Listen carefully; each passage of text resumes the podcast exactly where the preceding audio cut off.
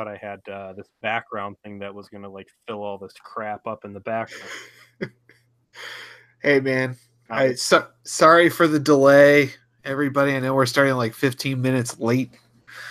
Uh, this is this is like the the boomer and you and I are mid 30s ness. We I don't even want to describe the trauma I just went through trying to start a freaking live stream on YouTube. It, it was like it made me really question my place in modern society.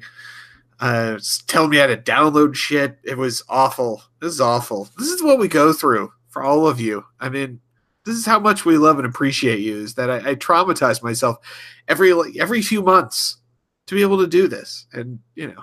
I suppose there's two ways to go about it. One is we continue to traumatize ourselves. The other is we do dry runs the day before. But hey, hey, hey, hey, stop it. What's well, that, that? That's real Jerry of me. I'm sorry. But is uh, mess mess hall number three? Yeah, live stream. You know, uh, my name is Joseph. I'm Peter. And hopefully, we actually had is awful. We had like seven or eight people waiting for us to start in the version of this that I set up, and then that version didn't want. I don't. I don't know. I need to find like a 20 year old. Mean, like, please figure this out for me. Lay over here. But in the meantime, for those of them that join us later, that listen to this uh, in the future in our uh, our many uh, uh, uh audio only listeners, uh, we got all kinds of stuff that we always want to talk about. Don't feel like we have the time because you know we don't want to spend 85 hours on every episode of Voyager. So we got all that. We have some ideas from our lovely Facebook discussion group about what we could talk about. And so we'll go through all that. And as folks filter in, we'll, of course, take any questions that people have. And if we get to at least 20 concurrent live viewers, I do have a special surprise that Peter will hate. And thus we'll all enjoy his suffering together. But we'll see. We'll see if we get there. We all got, we got, you know, hashtag squad goals. Before we really start off here, I want to point out today is May 1st. Tomorrow is my birthday. Yes. Which means one year ago, as of tomorrow, I subjected myself to the hell known as the 37s, which was, uh, of course, our season two, episode one uh, for Star Trek Voyager. It's crazy to think it's been another year and and we're only this far into this goddamn show. Yeah, I mean, we, and we're trying to really pump it out too. One a week, one a week with little breaks. You know, like we're doing the live stream this week. We'll be dark next week because you know we got our real lives we're dealing with. But we are we are at breakneck speed, and we are barely halfway through the third season. Just think of it, Peter. We'll be doing this show if we do it every week with limited interruptions until 2022. 2022. That's what you signed up for. Are you regretting your choices? My baby's gonna be like five.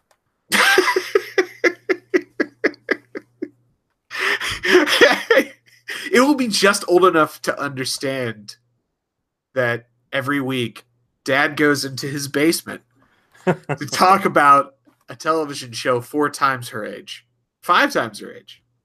Well, my uh my hope is that she'll come to have her own appreciation of Star Trek, and if she's got to form that around Voyager, I suppose there's worse things. It's it's got its fair share of girl power, right? Yeah, I guess you could say that if you want to talk about Sweaty B'Elanna representing female empowerment. It's like, you know, it's like the the Avengers battle scene, female empowerment. You know, not exactly uh, a lot of depth there. All right, we'll avoid talking about that, by the way. I don't want anybody mad online over spoilers. My God in heaven. People be, get beat up in real life over that right now. And you know what? That's God's work. Whoever's out there beating the the spoilers asses. what? Good on you, sir. Good on you, sir. Oh no, you're one of those people. Are you real? Look, man, if you're gonna stand in front of a movie theater and start yelling what happens at the end, okay, All Chinese, right, Chinese uh, mob justice certainly belongs in your future. All right. I draw a distinct line between people who are jerks on purpose like that and like casual conversation you happen to overhear because people are talking about a movie that made like a billion dollars, so everyone fucking saw it. But Mm, look, man, I it's had a big uh, difference. I had episode. Which which Star Wars are we even on right now? I had the first J.J. Abrams one get Okay. spoiled for me. Like I avoided all the trailers and all the promotional materials, everything. I went in completely virgin, and as I put my foot up on the curb of the movie theater to walk in, all I hear is, "I can't believe he stabbed his dad like that," and I flew into this fit of rage that if I could have pulled the moon out of the sky and broke it over this guy's head and sent him to hell, I would have done it. So the spoiler threat is real to me. It's something I take very serious, and I wish the the most wicked of death upon these people. Okay. You, on the other hand, man, you've uh, you know, we haven't had Voyager in our lives over the past week to to preoccupy us, but man, it seems like you've really broken out the knee pads to get down on on both and and go to town on not only Endgame but this last Game of Thrones episode. You've been Oh, very ooh. Yes. very pro, very happy, very uncharacteristically approving Joe lately. Yeah, I mean, it's come with my old age that I've just come to appreciate things in life. I don't know, uh, but uh, yeah, Endgame was great. Uh, I, I'm not saying it's a perfect movie by any stretch. Some people, I think, going a little overboard with their praise, uh, but uh, the idea that a movie like that could pay off uh, successfully that much content, like you know, I've been watching all these movies in theaters since Iron Man. Yeah. And I kind of wanted off the train. Like I was kind of wanting to be done watching these. Good morning, Mike. Yes, good morning, Mike. Well, thanks for joining us from Australia, man. I know that's a stretch for you, man. Uh, good day, mate. Boomerangs. I don't know what whatever you guys say. Um, and uh, it did that, and so I loved it. But the Game of Thrones episode, I do not understand anyone who's a hater for that. But I I watched it under ideal conditions. It was Mhm. dark room, huge, awesome 4K TV, surround sound, and it's just like the the the peak way to watch it, and it, was fantastic. I really enjoyed it. What I've also uncharacteristically enjoyed has been, I want to say, most of our episodes of season three of Voyager so far. I mean, I'm, I'm a little hesitant to like do the the the run through to see if that that thought is actually true to like go one by one but my impression is most of these have been pretty good It's I mean- congealing. It's coming together. And I just had a conversation with a coworker. He's like, "Hey, man, where you guys at in your um in your viewing?" And I said, "Well, uh, if you'd listen to the goddamn podcast, you know exactly where we're at. But uh, we're around season not a fan season three, episode eighteen, and you know he starts kind of pooping on it, and I had to catch myself because I started saying, "Look, man, it's it's I don't see the bum rap hundred percent. Like I don't know, it's the same thing you always said. It, it- there's a reason I think why it's the least loved series, but it's still, uh, from what I've seen so far, it's still good. i it, it's uh had a lot of dog shit moments in season two there's no way around it i we we went through that laundry list when we did the season two rip i think that the the increase in quality thus far has been from some new creative talent getting involved, uh, some perhaps maturity in, in the actors' understanding of their own characters, which allows them to kind of take the material and elevate it. And, um, you know, the, I don't know the right, right way to put it. They, to the extent that it is capable of, of them in this context of this show, and it's actually a topic I want to get into, to realize the promise of, of Voyager, they're doing a little bit better job of it. That's not to say there aren't some poopers. The biggest change we've seen, of course, from the production staff is the exiting of uh, Michael Piller and Jeri Taylor taking the throne. And we shit on Jeri Taylor well deservedly often.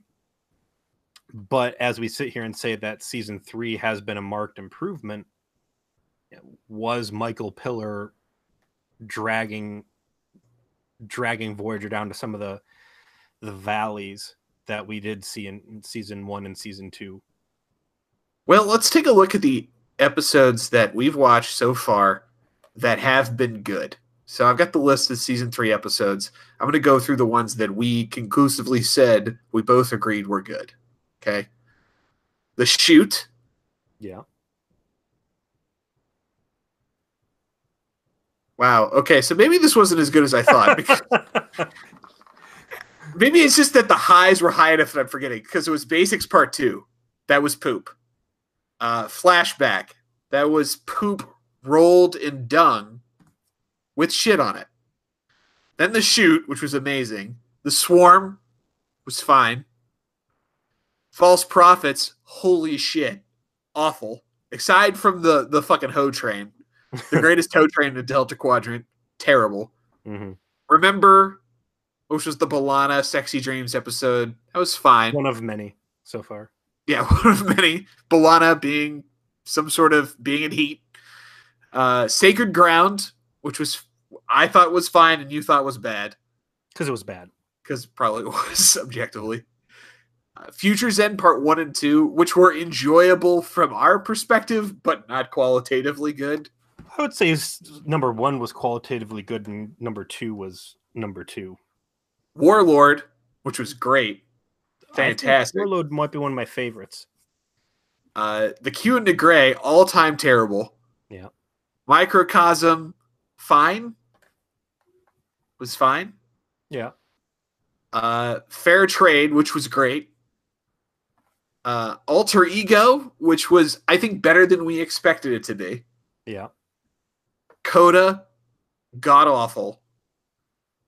Blood Fever, interesting, then kind of fell on its ass. Ter- terrifying. Um, Terrifying Vulcan head cannon. And then Unity, which was good. Yeah.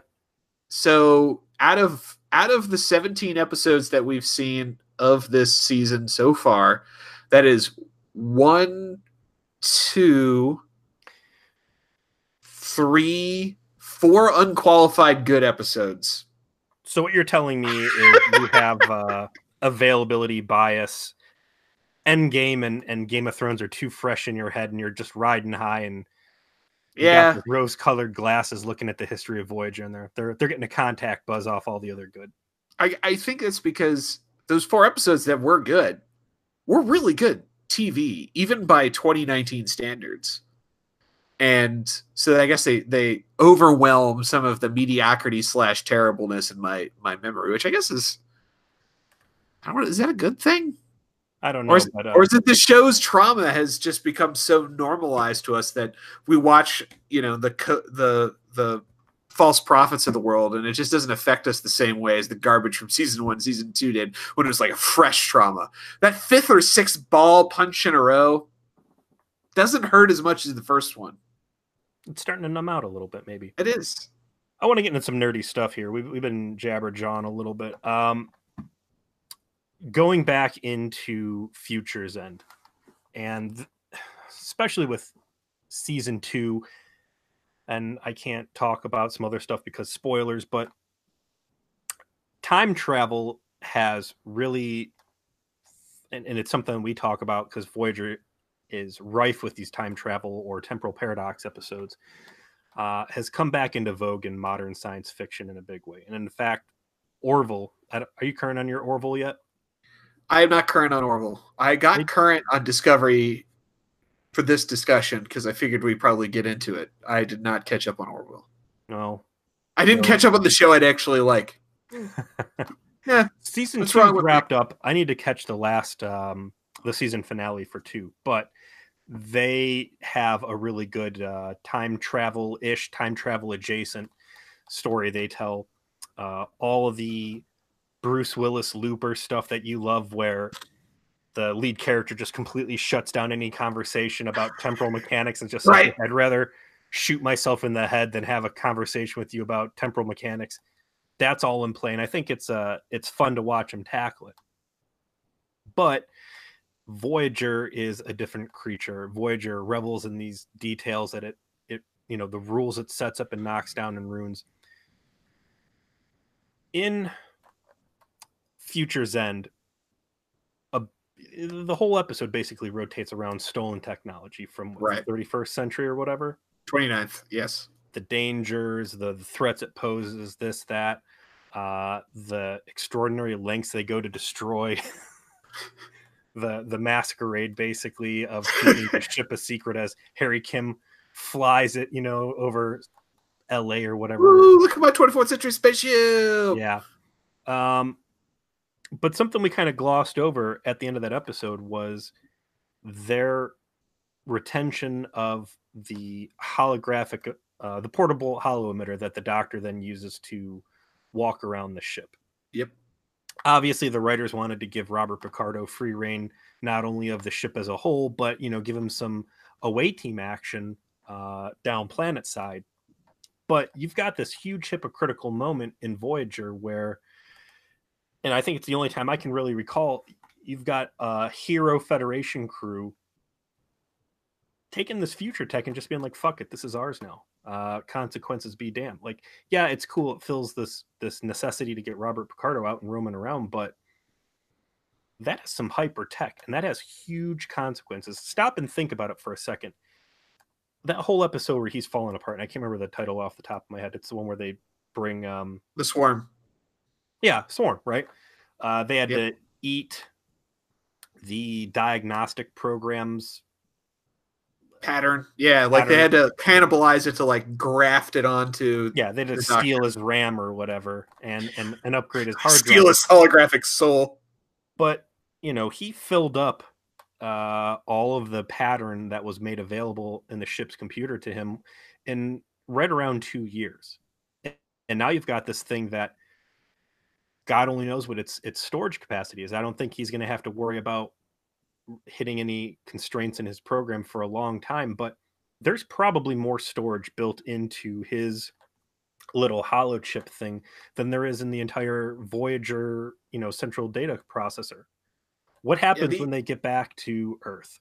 What what happens to that technology? How do they how does Janeway explain to everybody like, hey, you know that whole eh, ironclad rule about stealing shit from the future and using it in the present?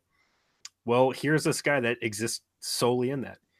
And and not only the the implication of how does the Federation handle that, but what happened, you know, where's her responsibility if the Kazon did get it or whatever? You've got this crazy powerful stuff just sitting on Voyager rife for the picking. Peter, you have uh, there's a there's a few people who are going to hear what you just said or are watching you now that are aware of the trajectory that Voyager takes on this very topic into the future. And what you have done is you have set up a, a delightful circumstance where when when this very topic will become germane again, you will have all the opportunity in the world to go nuclear. And I'm looking forward to that now. I don't want to spoil it for you. I don't want to say another word about what's going to happen that goes directly into the very thought that you just said because it's going to it's going to be a special moment. Is it uh, first of all, my mind's fucking blown that would dawn on these guys in, in this tightly bottle, consequence free TV show as it's been presented to us so far, where you know the writers want something to happen, they make it happen. Eyes forward, don't look behind you, don't look to the side, just tunnel vision, la la la la la. We got what we want, march ahead. Um, it blows my mind that this is something that they're going to circle back around to. I, I understand. no want- I, I, sh- I should I should say this separate, differently. You think that this is bad? oh.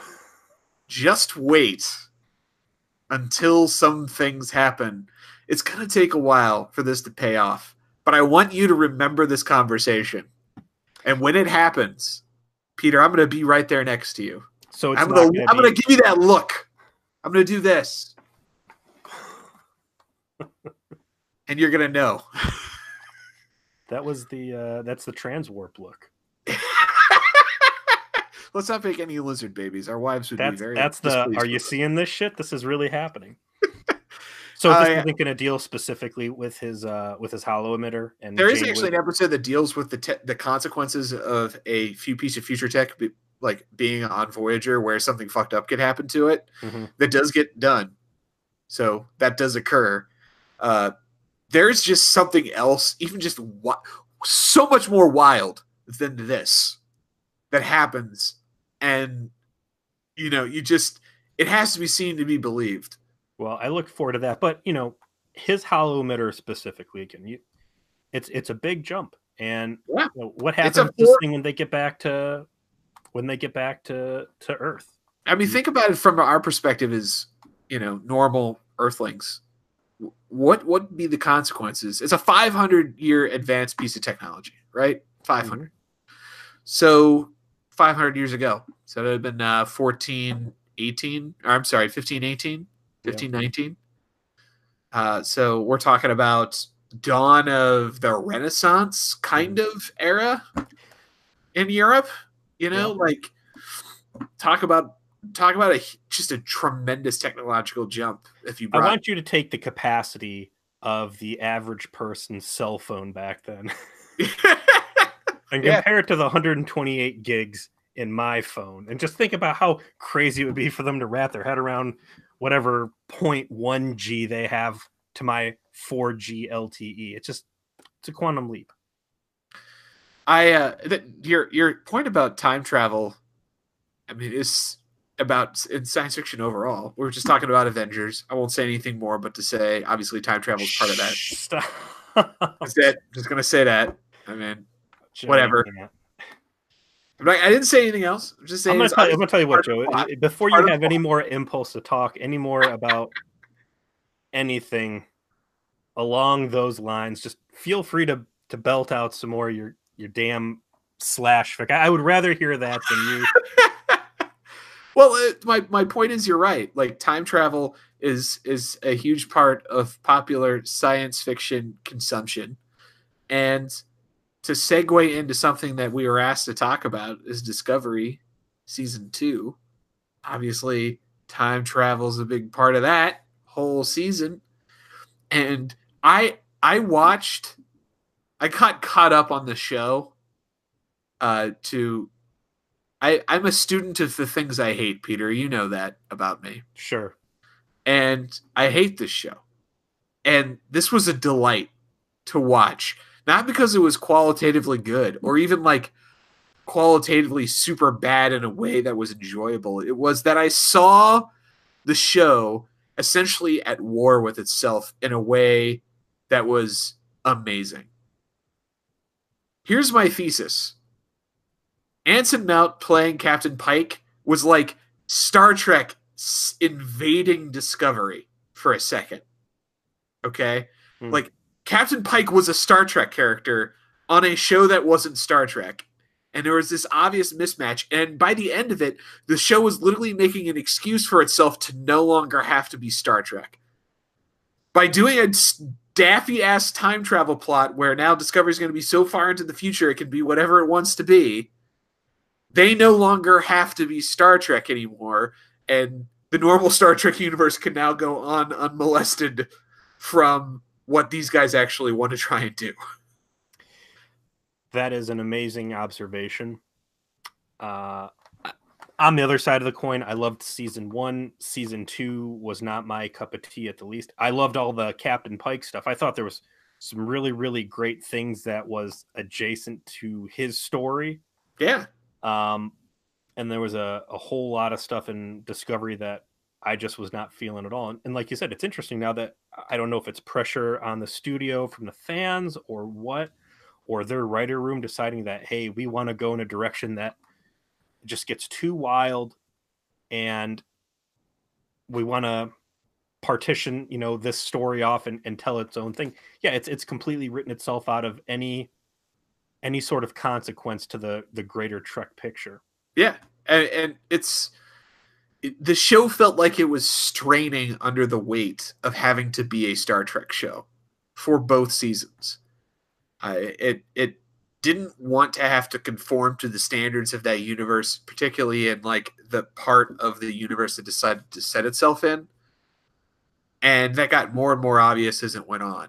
And well, what a way to fix the problem. Let's just not put ourselves in that anymore. But I I could go on for days about how stupid the plot of the second season was. I mean, like really Starfleet admirals are so terrible at their jobs they literally like feed punch cards into an evil computer to tell them what the fuck to do. That's going to be our plot. Oh, and oh, oh and the, and the computer's evil and try to kill us all. Uh, and Section Thirty One is like everywhere, everywhere, and everyone knows about it, and it's just fine. You know, it's just, it's it's the least covert operation ever, and on and on and on. It just it didn't seem it was it was straining as for a way to to get out from under its own premise. And just the, even even from just a visual perspective it felt like pike and the enterprise were an invasion of star trek into the show that was somehow unwelcome. Yeah.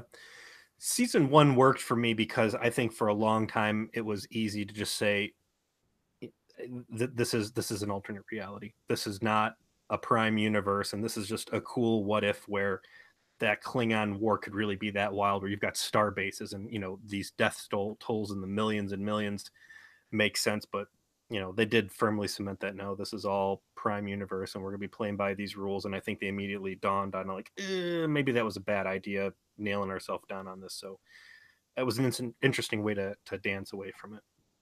I we we go back to the idea that Voyager had like an out established to potentially do something similar, which is like dramatically change the premise of the show if it mm-hmm. wasn't working to like bail themselves out of being in the Delta Quadrant, do something else.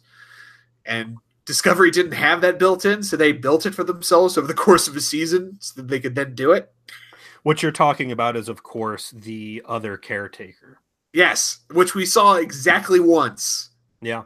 Why do you think it is that they yeah. never, you know, as Jeri Taylor took the throne. Michael Piller backed off. Michael Piller's influence on the show, as far as uh, the Delta Quadrant unique species of the Vidiians and the Kazon, um, and and the Skeevians, that kind of stuff, as that all went into the back. And from what it seems to me right now, they began to embrace the the next genness of Star Trek, Q, Borg, the other stuff. Why do you think they didn't just say fuck it? Let's pull them back into the Alpha Quadrant. Did they not? Was DS9 just too dark and they didn't want to put something depressing in that time stop? Is, is Voyager just supposed to be a uh, an escape from the dark hole that Ron Moore took? You know, put Star Trek into. I think there's multiple answers to that question. One, uh, the Voyager premise is extraordinarily easy to write bottle episodes for, right? Fair. We've gone to back. We said we've talked about this a bit from the beginning. This was a uh, an anchor show for a new network.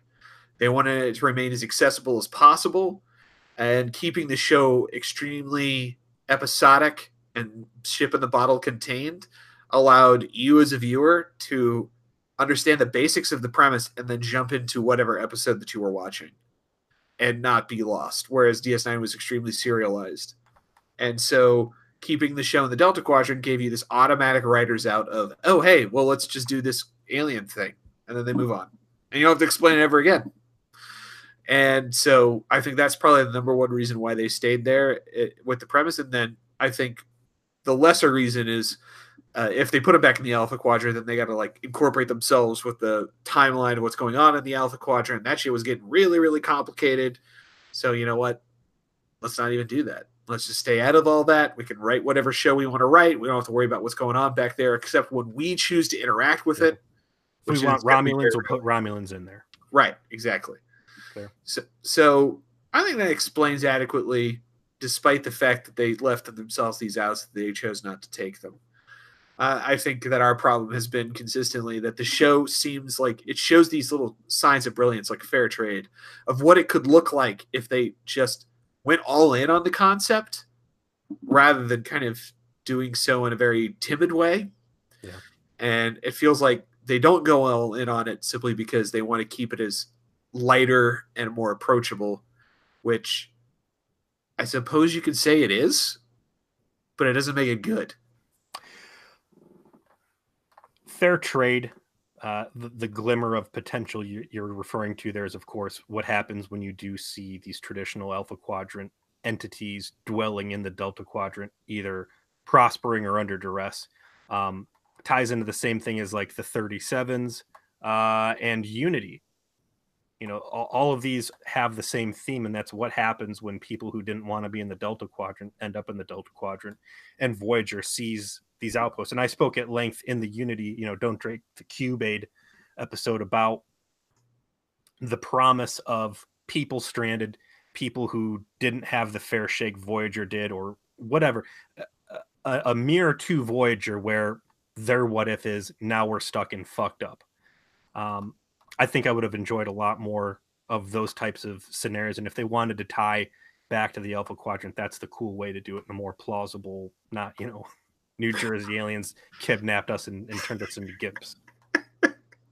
oh, I'll never get old. Uh, so we had a couple different questions that were posed to us to talk about this evening.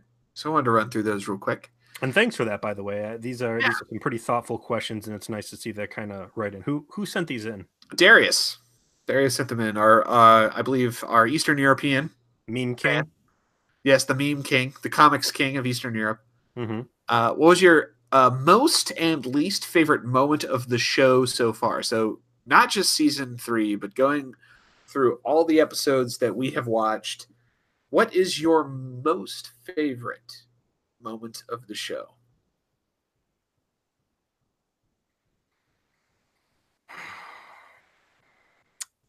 Uh, I, am gonna say my favorite moment was when the uh, when they do the flyby, Chakotay's captured, and they can't beam Chakotay back to the ship because of a dampening field that Seska put on him, and instead Janeway just beams all of the Kazon leadership into the ship. It came so far out of left field, and it was such a defining badass moment that we had not seen anything I don't think close to yet. Uh, and it really was a great opportunity for the show to take Janeway, who we have given a lot of flack to for her poor choices and her a lot of weaknesses that she's shown and just show that she can think way outside the box to some very drastic results. And it was just a it's always nice when you see the a star trek captain really nail something hard. And uh to her specifically i think she really needed that example and, and it stuck with me as a as a strong potential i think my favorite moment of the show it's hard to I, I know that there's an inconsistency in this, but this moment still stands out in my memory, and that's from back in season one, the Phage, the first time we meet the Vidiians. Yeah. And her and Janeway having to confront what the Vidiians are, what they have been responsible for, and what her options are as she is isolated in the Delta Quadrant. And it's like the first time she has to work through, oh, I'm by myself. I don't have a starbase to send you to. Um, and I really can't imprison you. And my options are to let you go or to kill you. That's it. That's all I can do. And the speech that she gives is really, you just said the potential of Janeway. It conveys the potential of her as a character, I think, very effectively. And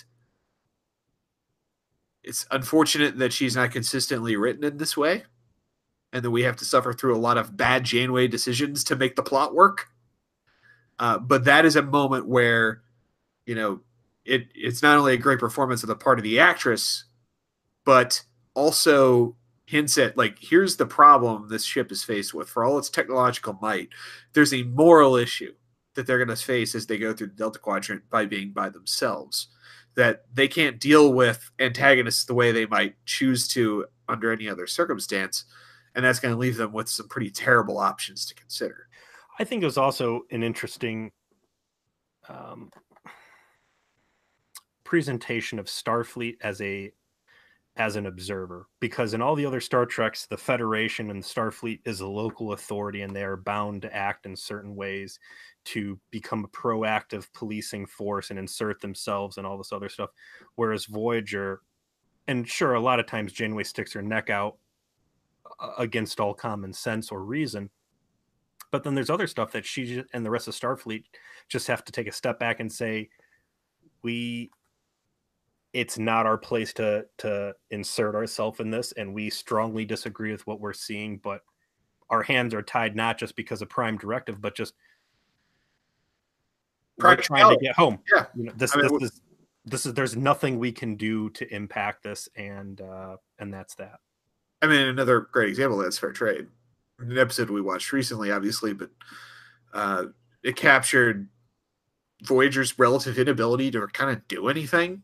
Mhm. That they're just kind of one ship and they can't fix, you know, a bunch of intergalactic drug smuggling at some outpost in the middle of nowhere. And quite frankly, they don't really want to. They don't. It's not a good use of their time. Fair Trade might be one of my favorite episodes overall this season. I think it is done, and we we said it before, but I think it has done the most world building in the least amount of time and just establishing what the Delta Quadrant is. I think Fair Trade is the episode that should have happened, that should have been in season one. Absolutely, and I think that's what it was written either season one or season two. Um, Season Right. one, it was supposed to be in there instead of Jetrel. which was another strong contender. Um, and simultaneously the weakest shit I think still in my book. Uh, but that that is the box text that the DM should have read when he started running this Voyager campaign. Like that is how Yeah. you really set the stage. It's not the fucking Ocampa or I don't even want to look in my notes and see what other garbage was. the candy corn tragedy. Yep. Uh, I, I I will say that I think as much as I did like Fair Trade, the Chute, Mike and I brought it up in the chat here. Like Mhm. that is such a great episode from a character building perspective. It's a great episode from a space madness perspective. There's a lot of boxes that the Chute checks, and I think uh, the best compliment you could give it is that it it gives one of the weaker actors on the show in the form of Garrett Wang Mhm. an opportunity to be awesome and he takes it and he does a great job with it Yeah. and and uh it gives you character building and background you know and this this is to segue a little bit into a future topic but about what differentiates the dif- what i think differentiates this show from tng where i think uh the plots uh don't necessarily the writing and the, and the plotting of voyager versus tng i don't think is all that different but I'll get into that in a second. Um, what's your least favorite moment on the show? we just did the the polls on the uh, Worst. Yeah. trauma. Gosh, I, how how to pick one? How, how to pick the stinkiest flower? Uh, I don't know. You get a clock yours in it? Uh, you know, I think there's a lot of contenders. hmm There's goofy bad like Janeway's like getting affected in the sh- in the twisted or whatever by the space, you know, aneurysm or something, and she's just like, and it's just like really, or the weakest shit from Jetrel. They're like, well, we really can't save all these people after trying for five minutes. Deuces. Infuriating. uh, I think that uh, the worst moment on the show is how they finished False Profits.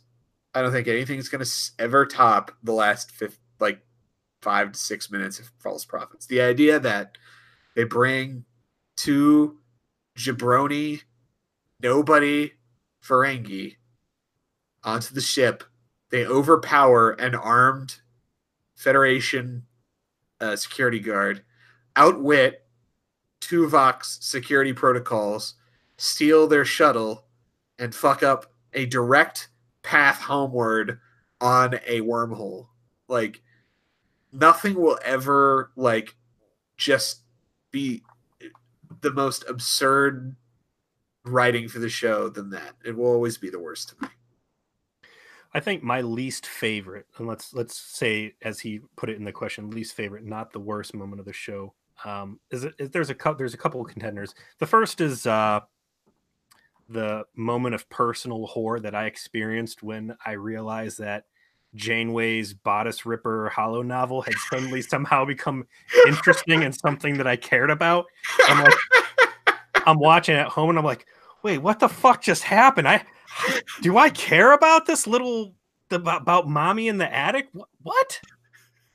And then there's no resolution to it. I know. Come on. Who cares about what happened to Kes and Neelix? I want to know what's going on with mom. She a ghost? She crazy?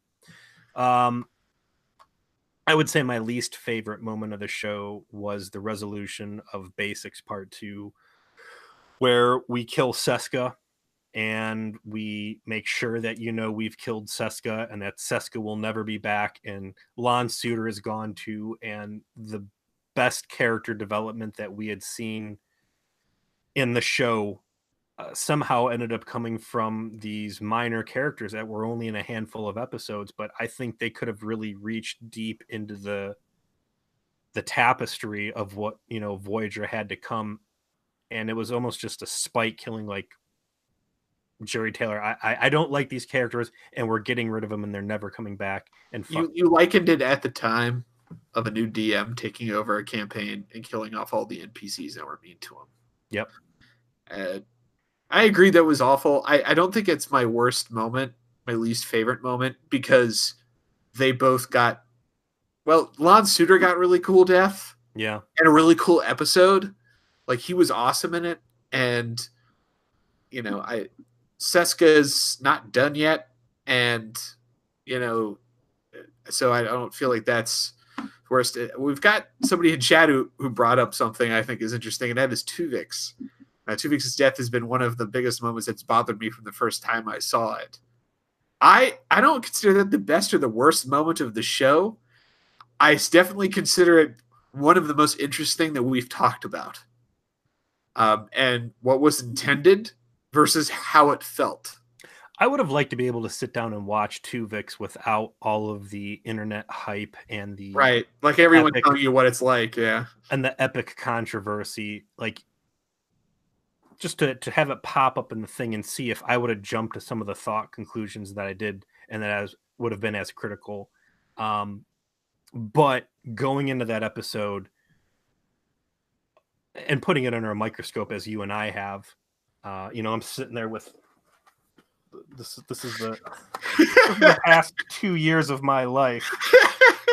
year and a half. Only in a year and a half so far. Let me show you my favorite page since I got this thing open. I was going back through. Um, normally, it's a game of keep away from my daughter because she wants to get in there with my pen and start tearing stuff out. And I'm like, no, this is daddy's nerd homework, sweetie. We can't do this. I can't find the page. I don't know. One of them, she got her crayons in there and just went fucking ape shit all over the page. it was a crap episode, and I said, you know what? You get that page. That's a bad page. Good job. Oh Good no, job. it was, yeah, it was. There we Yeah. go. What like I talking about? We're talking about Tuvix. Tuvix. Uh, you know, Tuvix, um, uh, the trans warp episode or threshold. They're crazy episodes. Crazy shit goes in. You're just sitting there scratching your head. And I think that as part of just a normal TV show, if I was just binge watching, they'd be like funky little blips. But when we're going balls deep on the stuff, they are infinite wells of conversations and what if and, and Trek theory. So um, certainly it's a jarring experience, but I personally really enjoyed those episodes because the opportunities that I had to talk about with you and interact with our fans and, and really live in this this place in Trek, this Trek infamy. It, it, they're notorious, and there's certainly something to talk about. But and we've discussed a couple times already. Threshold is nowhere near. No, I loved it. I, episode I fucking two. loved Threshold. And I was on board 100% until the last four minutes. Yeah, last four minutes are mind-bendingly, dick punchingly ridic- ridiculous. But uh, the the episode itself, great makeup, interesting idea, kind of a a weird kind of path as far as the performance from. It was a Twilight Zone episode, and I love Twilight Was. Zone. So, uh, have you uh, watched the new Twilight Zone at all yet? Yes, I watched the pilot because it was on YouTube for free. It was definitely like a classic Twilight Zone episode. I really dug it. I'm gonna watch, definitely watch the rest of them. It's on my to do list for sure. I, I, you know, I've got a backlog of TV like anybody these days to watch. I got to get through Orville still. Uh, you know, a show I've wanted to watch, and then like season four of Lucifer. I, I, okay, I know I'm gonna like lose the respect of all ten of the other people watching this right now, but uh, I love Lucifer. It's, I know it is not the comic, and that everybody that loves that Neil Gaiman comic or loves Sandman or whatever is like screaming at whatever device they're listening to me right now on. But uh, the television show is fun in its own right, and I have watched every episode. I like it, and the fact that Netflix picked up for fourth season is awesome. Hashtag save Lucifer. There, I did it. You're lucky that you have this luxury in your life where you can just watch whatever TV you want. My daughter goes to bed around. like I get a, I get at least an hour and a half every day going to the gym to watch whatever I want. I dig deep on the Netflix.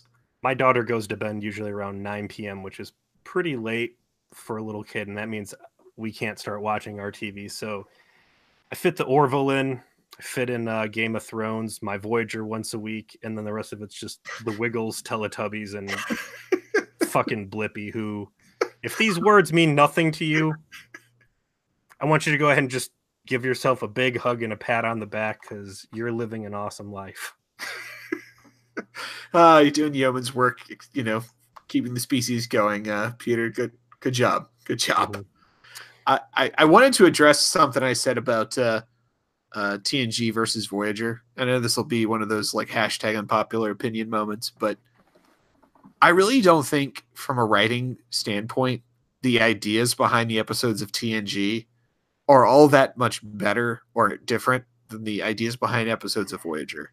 When you think about it, a lot of episodes of TNG are ship in the bottle, the Enterprise encounters X calamity, Y alien species, or Z problem, and must fix it by themselves. It's, I think, the acting that separates the shows primarily. That TNG had such a, a, a huge resource in Patrick Stewart, and I mean an unfair resource in Patrick Stewart to make everything seem much better than it is, and then that consequently raised the performance level of everyone else. Um, can do you think that there's a, a big qualitative difference between? I'm going to give this one to you. And and sitting here and thinking about what you just said, TNG, as I've gone back and rewatched episodes, is notoriously guilty when it comes to not communicating with Starfleet as a whole. You take certain episodes like uh, Descent One and Two, which we've been talking about, which is where Lore comes back in charge of the Borg. And uh, Admiral Nechayev's like, hey, you know, here's this whole task force to track down the Borg, and uh, you know, we're gonna get them and then Data runs off and they find where the Borg planet is. And instead of Picard being like, hey, Starfleet, bring in the boys, let's have a big episode, they're like, fuck it, we're to beam all our guys down to the surface and try and fix this ourselves. It's like, why are you not cooperating with Starfleet as a whole? And I think it's a budget thing. You know, you start bringing in more starships, that's more special effects and blah, blah, blah, blah, blah. Um, but yeah, it's it's the Enterprise rolling solo, and yeah, they're in the Alpha Quadrant, and they could involve themselves with the bigger Starfleet picture, but they don't. Um, Patrick Stewart's gravity is certainly a big part of it. I I think the most endearing thing to the original series was the chemistry that existed between the characters, between McCoy, Kirk, uh, and Spock. I don't think it's something they ever really replicated in next gen. But even though they didn't have that brotherhood, I think there was more of a feeling of a family. I Maybe- completely agree. I was going to use the exact same words. Like there was a clear brotherhood between those three characters in the original series, but TNG focused on the ensemble Yes. with with Picard more as the father figure, and and the rest of the crew, the rest of his subordinates as you know dutiful subordinates, but also as kind of their his surrogate children. And that you know played obviously all the way into the end, where the very last scene of the series, where uh, Picard made peace with that very role that he that his crew meant more to him than as a crew, and I think it, it's- all that is the difference between TNG and Voyager is the characterizations that were possible as a consequence of having better actors in the role that and the freedom of those act- actors were able to seize in concert with the writers to realize those goals. The plots themselves, the writing of the episodes themselves, the conundrums that the, the ship and the crew find themselves in are strikingly familiar. I mean, you, if you actually the, break it down. look at the roles. You know, you've got the the stoic boss. You've got the first officer who used to be a young hot shot hothead and slowly becomes a company, you know, uh, uh, an authoritarian. You've got the hot blooded Klingon. You've got the AI. Uh, you, you really do have a lot of doubling up. Was Voyager, you know, was there an agenda in Voyager to try to recreate next gen? I think that the to recreate the magic to try and recreate some of those dynamics. I think you, they'd have been fools not to. That's what they wanted. I mean, we, we said before when Voyager was created and was birthed into the universe, Star Trek was at a moment of cultural significance that it has not replicated probably since in terms of the overall public consciousness. And part of the reason is TNG's incredible success as a syndicated television show, going as far as getting nominated for an Emmy, the only syndicated television show ever to be nominated uh, for a primetime Emmy like that. Yeah. And, you know, they obviously are like, well, shit, let's do that again. Let's let's get some of that energy going for the UPN. We'll we'll fucking knock it out of the park. Uh, fair point to Jesse, who did uh, call to attention that uh, Patrick Stewart and uh, Picard had way more consistent writing, which continually victimizes uh, Mulgrew's. Um, Her game Janeway. attempts to play that character are often interfered with the fact that her character must be situationally stupid in order to maintain the premise of the show. And I think we I that's why Janeway's never my worst least favorite character because I realize some of the the bullshit that her character is basically forced to do is not not her fault. I guess it's weird to say like this wouldn't happen or shouldn't happen under any other circumstances. it's those damn space yips. It's the sta- it's the space yips, man. She they Space get, yips are, of course, uh, the the Delta Quadrant crazies that one can come down with, uh, and also um, uh, war crimes in the writers' room, where they unfairly pick on and, and make people do silly things. Speaking of war crimes in the writers' room, here's another question from Darius. Since Peter hasn't seen the show yet, but he's heard about how Voyager ruins the Borg, I'd love to hear some of his theories slash predictions on where the Borg story goes. Which I think is I think that's an excellent question. Let's use your relative ignorance as to what happens with the Borg for you to to make some guess because you've already had some some hits on just the mobile emitter Yeah.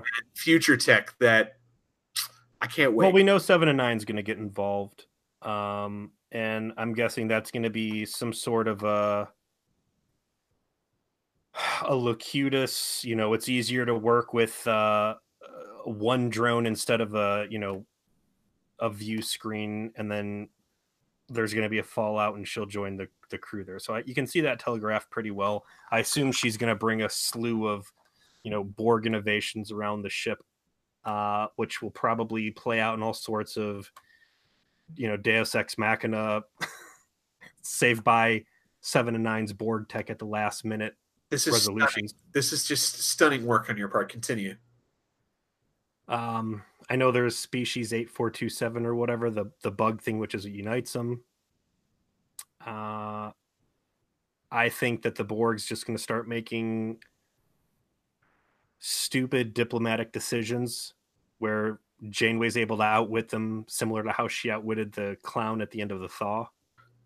And it's just going to clown. You know, I was thinking in the car ride, I was putting a lot of thought into the Borg and why data was a big deal. How was data able to thwart the Borg on several attempts when you've got the vast collective versus just data? And at the end of the day, I think the Borg is just a union of organic minds. And yeah, they're all connected on space Wi Fi. Uh, and there is a mechanical component to them, but I think it's it's shared collective thought and mechanical augmentation. It's not a true AI, and that's what data is, and that's why he's able to to run this game because it's still Right. this thing that's smarter than what every other person would have to be. But still, that union shouldn't be stupid. What what is the union? It, it's it has to be a mass consensus, right? And you could have a lot of voices in that union saying, "Hey," and the collective saying, "Hey, this is the right way to handle this thing. We should go a diplomatic, easy approach." And then a lot of just base like, "Take the thing we want, use force."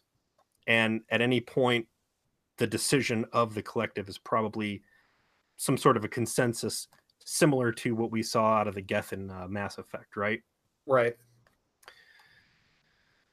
Still, the numbers are going to work out to their favor, and I think their their decisions they shouldn't just make dumb clown decisions, and I think we're going to see a lot of dumb clown decisions. Uh, I expect to see some sort of groveling at some point to Janeway in a in a forced empowerment moment. Ooh. Uh, and I think they're going to take things that should be stunning to see, like a Borg cube hanging dead in space, and they're just gonna be like, "What if we had 400 Borg cubes hanging dead in space? Wouldn't that add so much, Oh. so much drama? Like, you know, we play these when you play like RPGs. If you're the storyteller or the DM, you could be like, "I need to really drive home that this is a monstrous thing. There's a dead baby on the church floor," and you're like, "Oh my god." there's a dead baby. What am I gonna? There's we gotta we gotta up this. There are forty dead babies on the church floor. There are four hundred. There's four hundred children that have been turned into vampires, and you have to destroy. Well, look, one dead person's a big deal. Four hundred dead people. That's like Eh. a, a war scene, whatever. Um, and I think that's a that's a mistake a lot of writers make. Is instead of realizing that one thing is very potent, they're like, let's put a lot of that in, and it's really going to drive the point home. So I I- think we'll see a lot of busted up Borg cubes. You know, it's it's this is brilliant. This is brilliant. You really, where were you 27 years ago? Could have. Rightfully keeping my head in the sand and giving up on Star Trek until my mid 30s. I was going to say, child, you could have been a much better writer for the show, or at least as good as the show actually was. Yeah. I can't wait for you to see how your predictions do and don't work out. I I wait. expect uh B'Elanna's gonna have a Klingon Ridge moment and, and beat a couple drones up too. I, I That's a fair my that one. prediction. Yeah. That's a fair prediction. Maybe she'll throw some tin cups at him. You know, right at the ankle, it's their weak Mhm. spot. Yeah, short them out. That's where their off switches. So, has Chakotay actually become a better character, or do we have Stockholm syndrome? And if he is a better character, what's changed about him? He's absolutely become a better character. Uh, like you pointed out, they've really toned back all of his um, Backstory stuff, yeah. They've. Is it his backstory or specifically the focus the the shoehorning of his ill-guided religion I think it's a few things. They made him more a standard starfleet dude Yeah, they've they've kind of ditched the terrorist angle. sadly uh, I think I think for the best though. I mean, I think the problem was the show didn't know what to do with it, and so it turned Chakotay into kind of this crappy character who was supposed to be this badass terrorist, but immediately became a Boy Scout, and then struggled with like dealing with these, you know, Maquis. They're going to be part of the crew, and all being just a shaman. Well yeah while also being a shaman. And it, it gave his character a lack of focus. The only thing that like focused him in and made him interesting was seska and it was for reasons entirely separate of all of that and what they seem to have done is as all the the Maquis stuff is over uh is just focus him in on being a good number two and getting rid of the backstory Indian stuff and not really doing much with it anymore or making it a focus of an episode. And it I- makes him more likable because you're getting rid of all the stuff that was super weird about him. They've been focusing on his life after leaving his father and joining starfleet and it's a starfleet experiences maybe just because i like starfleet military stuff but like him talking about their pilot training courses and you know maneuvers they ran through the rings of saturn or whatever uh, those kind of glimpses into his past i like so i don't think they've really abandoned his his backstory so much has changed where the focus is there. We've seen more rational decision out of him. Um, Beltran's played him with more familiarity and, and assertiveness, and I think it's all stuff that's worked. And they've toned down his maladying. I mean, it's still Yeah. there. We still saw it in Brain Oh, we saw it in- Hellhole, but We also saw it in uh, Futures uh, Futures End. He straight up hits on Janeway while they're in L.A. and she just Yeah. kind of. he couldn't help Moves right past it. shoulder pads. I know they were mighty. That was a hell of a pantsuit she was wearing. Yeah. The, the replicator found exactly the right thing to put to, to put her in. hmm But uh, yeah, I think Chakotay became a better character by dint of losing all of his bullshit backstory and just being, you know, good Starfleet guy with a lot of, you know, different applicable skills. And uh, I, I think I've mentioned before, like in canon, he's supposed to have been Ro Laren's instructor when she went to like super secret, you know, commando school there at the end of TNG. And uh, he was the person that left that sort of inspired her to eventually betray the Federation Why don't they leave. touch on this stuff, man? Uh, did they abandon all that because Ro Laren didn't actually? Because Ro Laren was supposed to be Tom Paris, right? No, so Ro Laren was supposed to be Major Kira Mm, originally. That they were going to make Ro Laren that character, and they chose instead, obviously, not to do that and continue to use Ro Laren on TNG instead, and then wrote her off the way they, they, they did. Um, it was Nick Locarno was supposed to be Tom Paris, and then you know they yeah, and to say still is.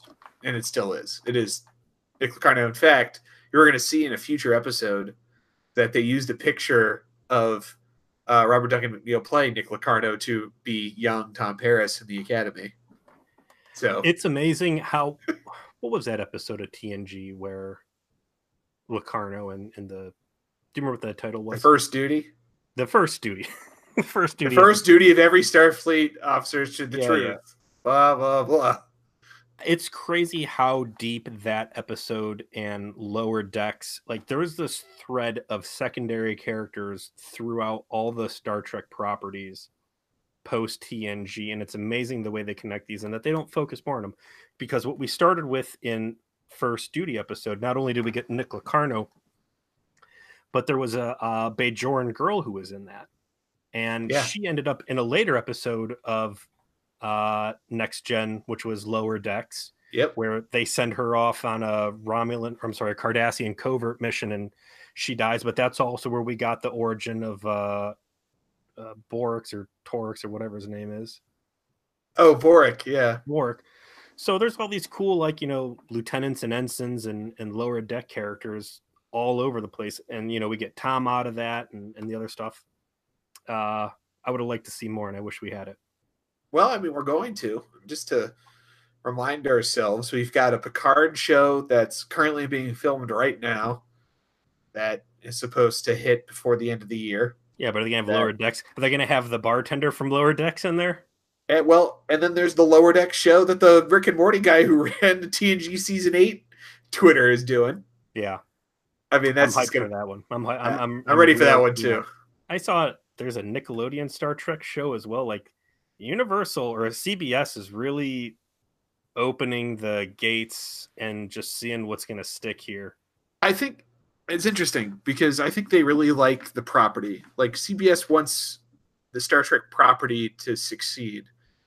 I think if I'm going to give my honest opinion, they they screwed up when they dropped um, Bryan Fuller and gave it to Alex Kurtzman because Bryan Fuller was a, was a Trekkie and he wanted to do. What are you talking about exactly? Picard? Do you, do you not know the story? So what? When they initially were putting Discovery together, the original showrunner was Bryan Fuller, who's uh, he did season one of American Gods. He did Pushing Daisies. He's got a he's a very distinct television producer, and he's produced I think a lot of quality material. And he's a huge like OG Star Trek fan, like loves it, like you know on our level Sure. and it was like his dream job to show run a Star Trek show. And he got booted off before Discovery started. Uh, you know, he put it into through development and started, uh, uh, you know, pushing through some of the ideas, and he did not make it to the premiere. And that's when Alex Kurtzman got brought in to be the the the sort of the head of the new face of Star Trek. And Kurtzman, in my opinion, is a horrible hack of a writer. I mean, he's written some of the worst movies I've ever seen, like The Mummy with Tom Cruise. That's him. Uh, the Amazing Spider-Man and The Amazing Spider-Man Two. You know, he's just not good. And Kurtzman, in charge of Discovery, uh, I think put it on the wrong foot because it wasn't somebody who really loved Trek wasn't doing it. Um, with this new stuff that's coming out, the CBS seems to have learned some of its lesson, and Kurtzman's learned his lesson that he needs to put this in the hands of people who give a shit, and on a level that he does not. And you know, the Picard show kind of really being in Patrick Stewart's hands, and and and bringing in people who really like Star Trek to do new Star Trek things might bode better for those individual uh, properties because they need this to to help sell their CBS All Access. Like this is their big ticket to yeah. getting their subscribers. That's so. the missing link to all this, and maybe that's why the floodgates are open. Is you know you have a rabid fan base that's quick to wave money um, at anything with a with a Starfleet logo on it, and if you're trying to launch this media distribution platform to compete with Netflix and whatever else, uh, because they've had what ten years now of streaming Netflix, seeing the numbers that oh, yeah. DS9 and next gen rack up on a regular basis, and they want that. I want to tie this into our last question. There's a few other that we'll just table for the next mess hall, but uh, coming back around to Voyager's cultural context, is this show the reason why Star Trek started to fade out of pop culture, or did pop culture leave uh, leave behind what Trek was capable of doing at the time? And I think that's a, a real strong tie into why are we seeing the Star Trek explosion now? Right and that's why I think it was a good question to consider. We talked touched already a little bit on it. Trek was huge when Voyager started. By this time, Trek had started to uh, Voyager's numbers have faded significantly from its peak. Um, was this because Voyager was bad, or was this because as the idealistic early to mid 90s started to fade and we got into the late 90s and television started to change significantly? Uh, was it just that Star Trek just wasn't something people were interested in? I think it's more the latter than the former. I think Voyager is is maybe as good as some of the stuff that came before, but it's it's not terrible. Um, I don't think it's bad enough to like cut into a third uh, what the viewership was previously. You know, I I feel like maybe it was more also a cultural shift was at work at the time. I think that we started seeing some real hard nosed sci fi coming down the pipe, and I think that would ultimately result in stuff like Battlestar Galactica, where you're in a real nitty gritty reality of war in space. And I think that um, 24th century Star Trek, Berman Trek, did not fit what the public was looking for. And I, I, can't speak as an authority until we get into the last season of Voyager and see where we ultimately end up. But, um, you know, things come in, in cycles, and people got a, they had a lot of Star Trek. There were three different shows to carry them through, and you know, maybe just the sci-fi crowds got tired of seeing people in gold, burgundy, and and blue shirts, and they wanted something different. And uh, you know, just you, got to give the fans what they want, and if they're not asking, uh, these things certainly were not cheap to produce, and just put it on the shelf and take it back until late 2017, 18, and and then just blast it all over the place. I think it's why sci-fi's back in vogue. Yeah, I agree. Sci-fi's back in vogue, and I think that reasoning you just talked about is why DS9 got super popular after it was over. Like it got very popular in that era of when Battlestar was on the come up, and I think that there's a reason for that. Is that it felt more like the kind of gritty science fiction that that got popular then. It was the Trek interpretation of that. Know, obviously it shared a creator in that regard, so that makes that easy. And you know, it, it's cyclical. I think people love the Orville because it's harkening back more to that Berman era uh, utopian ideal. Yes. And nostalgia, absolutely the, nostalgia. The nostalgia of that, the the the sort of hopeful feeling of it. Like people want to feel more inspired. They want to go back to that that better angels of our natures moment, and they don't want the gritty, horrible Game know, of Thrones bloodbath. And and you know we're in the golden age of television now. There's, I love Westworld, Game of Thrones. I mean, there's so much uh, Breaking Bad, so much good stuff out there, and it's so gritty and and there's so much loss and suffering and realism that when I have the chance to watch Orville and it's just something lighthearted and clean and quick with a good story, there's a definite appeal there. So I think if Orville would have came out, even if you cut the poop and fart humor out of it, uh, after Voyager, it would have been panned hard and shit all over. I think it just it's hitting the sweet spot at the right time for where you know the American audiences are at. Yeah, and we've been in the golden age of television for almost 20 years. I mean, that's The Sopranos started that. And it's crazy to think where the medium has come since then. And what's the best science fiction television program on TV right now? Something that looks like something that was made in 1989. Uh, I think there's a in a space drama, yeah, maybe, but again, I, there's so much what is science fiction even at this point you know? Again i'm going to go back into westworld which i'm a huge fan of. The sci-fi is almost penetrated every level of tv out there i think um, at a premium at a premium point anyways. I don't know it's people aren't really the writers aren't chaining themselves to specific ideas or constraints i think they're taking what works what's going to sell they're doing that and it's it's it's given the, the viewers what they want, and I like it. I do too. And I've liked doing this uh, live stream with you, Peter. I've enjoyed all 10. We didn't get to 20. So thank you. Spared. The 10 of you that wanted to come in and didn't, I appreciate your sacrifice. I don't know what Joe really had planned, but I'm uh, oh, I had it. I, Stevie picked one out for me. Oh, ooh. you lost. You lost. I did. I did. Man of my word. Good has triumphed, and whatever terrible thing you were going to do has been thwarted. You ten people that didn't show up, you're the you're the real Avengers.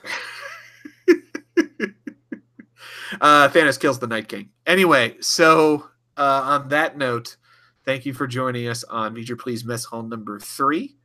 Uh, if, if you joined us live, thank you.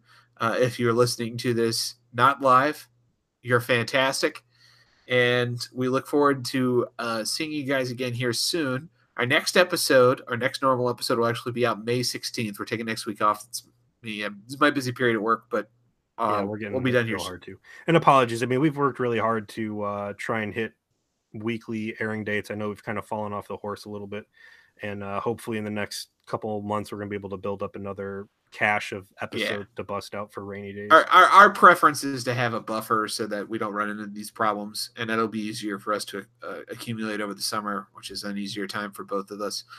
And uh, you know, we will uh, we'll be back in your ear holes on the uh, on the 16th for sure.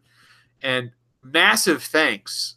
Uh, like I, I mentioned this on our social media, our numbers for downloads in April were double our best month previous to that. Um, I think our audience has grown by a third in one month. We're, we're, we're about 180 listeners per episode on average.